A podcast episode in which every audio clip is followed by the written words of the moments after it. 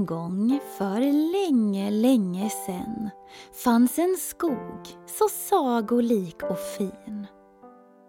Där hände magiska saker på riktigt och inte bara i fantasin. I skogen hade det nu blivit vinter och julen hade kommit till stentrollens glänta. Du kanske kan ana vilken farbror med skägg trollbarnen vänta. Men vad är väl en jul utan en smula kaos och så? I sagan du nu ska få höra händer spännande saker som inte alls är hittepå. Trollbarnen hade just satt på sig sina pyjamaser och gjort kväller. Sten tittade på Flisa och sa Åh, det är imorgon det smäller! Det var nämligen julafton dagen därpå och trollbarnen undrade vad för julklappar de skulle få. De la sig i sina sängar och drog täcket tätt intill. Sten sträckte sig efter ett vattenglas som ramlade så det på golvet blev lite spill. Han satte sig på golvet för att vattnet ta reda på. När han fick syn på en liten, liten dörr som var blå. Han ropade på Flisa som kom med detsamma. Oj, sa hon. Här under måste du verkligen damma. Men strunt i det nu, sa Sten och pekade på dörren. Är det inte bakom en sån där dörr den bor, den där tomtenissen? Trollbarnen hade bara hört talas om att det brukade flytta in nissar till jul. De visste att de brukade hitta på bus, men också massor med saker som var kul. Nissedörren var som sagt blå. Den hade också en vacker julkrans som satt utanpå. Bredvid dörren fanns några små granar och en brevlåda. Trollbarnen var så sugna på att öppna dörren för att bakom den skåda. Så de kröp ner under sängen och fick då syn på en liten ringklocka. På en krok på väggen hängde också två små rockar som var varma och tjocka.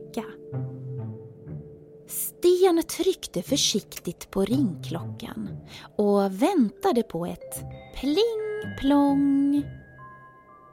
Men inget ljud hördes.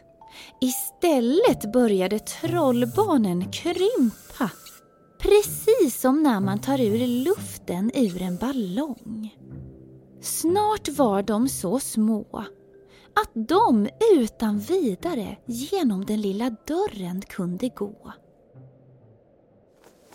De tog på sig en varsin liten rock och öppnade den lilla dörren.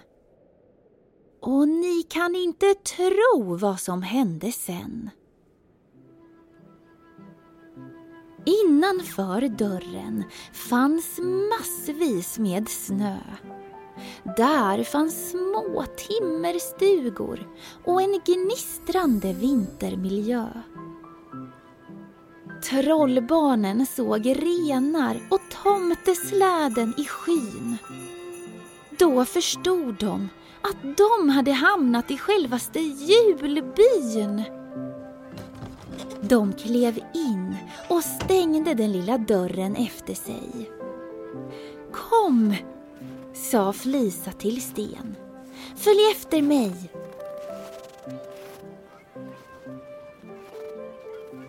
De gick fram till den första timmerstugan de såg.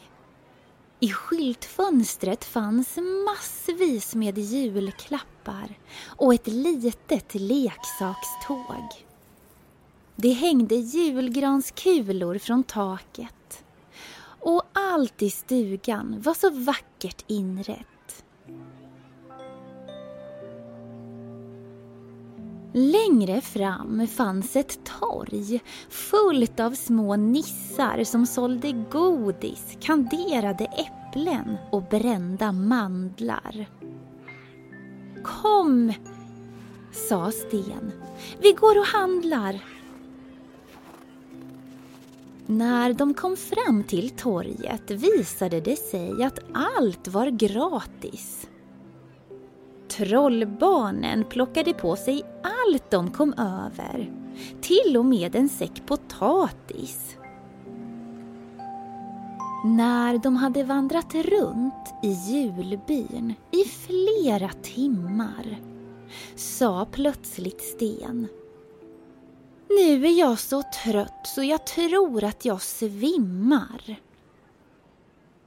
Och just då fick Flisa syn på jultomtens släde som stod parkerad vid den stora julgranen. Och vid den satt en ren fastspänd. Det var renen Rudolf och han blev så glad se trollbarnen. Sten och Flisa hoppade upp i släden där det fanns varma filtar. De kröp ner under dem och i släden hördes ett litet knarr. Himlen var full av stjärnor och trollbarnen höll precis på att somna när någon klappade dem på kinden. Kan ni gissa vem det var? Jo, självaste jultomten. Trollbarnen berättade om nissedörren de hittat under sängen. Jultomten bara log och petade upp läsglasögonen. Sen sa han en liten trollformel och trollbarnen blev stora igen. Tänk att han kunde trolla också, den där tomten. Han såg att de var trötta minsann och erbjöd sig att skjutsa hem dem igen till grottan. Tomtens släde svävade snabbt upp i skyn och nedanför dem syntes lamporna från julbyn. Snart somnade trollbarnen i släden och innan de visste ordet av det var de hemma igen. Jultomten väckte trollbarnen när de landade utanför grottan. Han lämnade en säck full med julklappar till dem innan han försvann. Trollbarnen gick in i grottan och la alla julklappar under granen. Mamma och pappa hade inte vaknat än. Så trollbarnen förberedde den mysigaste julaftonsfrukosten. Och gissa om mamma och pappa blev glada när de såg den. Sen hade familjen Stentroll en mysig julafton tillsammans. Och tänk att bakom nissedörren julbyn faktiskt fanns. Säg mig, har du också en nisse som bor hos dig? Och har han i sådana fall också julbyn bakom dörren? Och en sån där magisk ringklocka på väggen? Jag måste genast gå och titta om jag har en nissedörr hos mig. Och du förresten, en riktigt god jul önskar jag dig.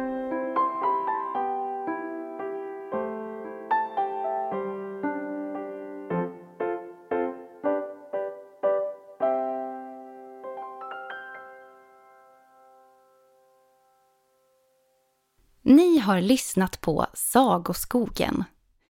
Skriven och producerad av Johanna Blomgren och Henrik Nordgren.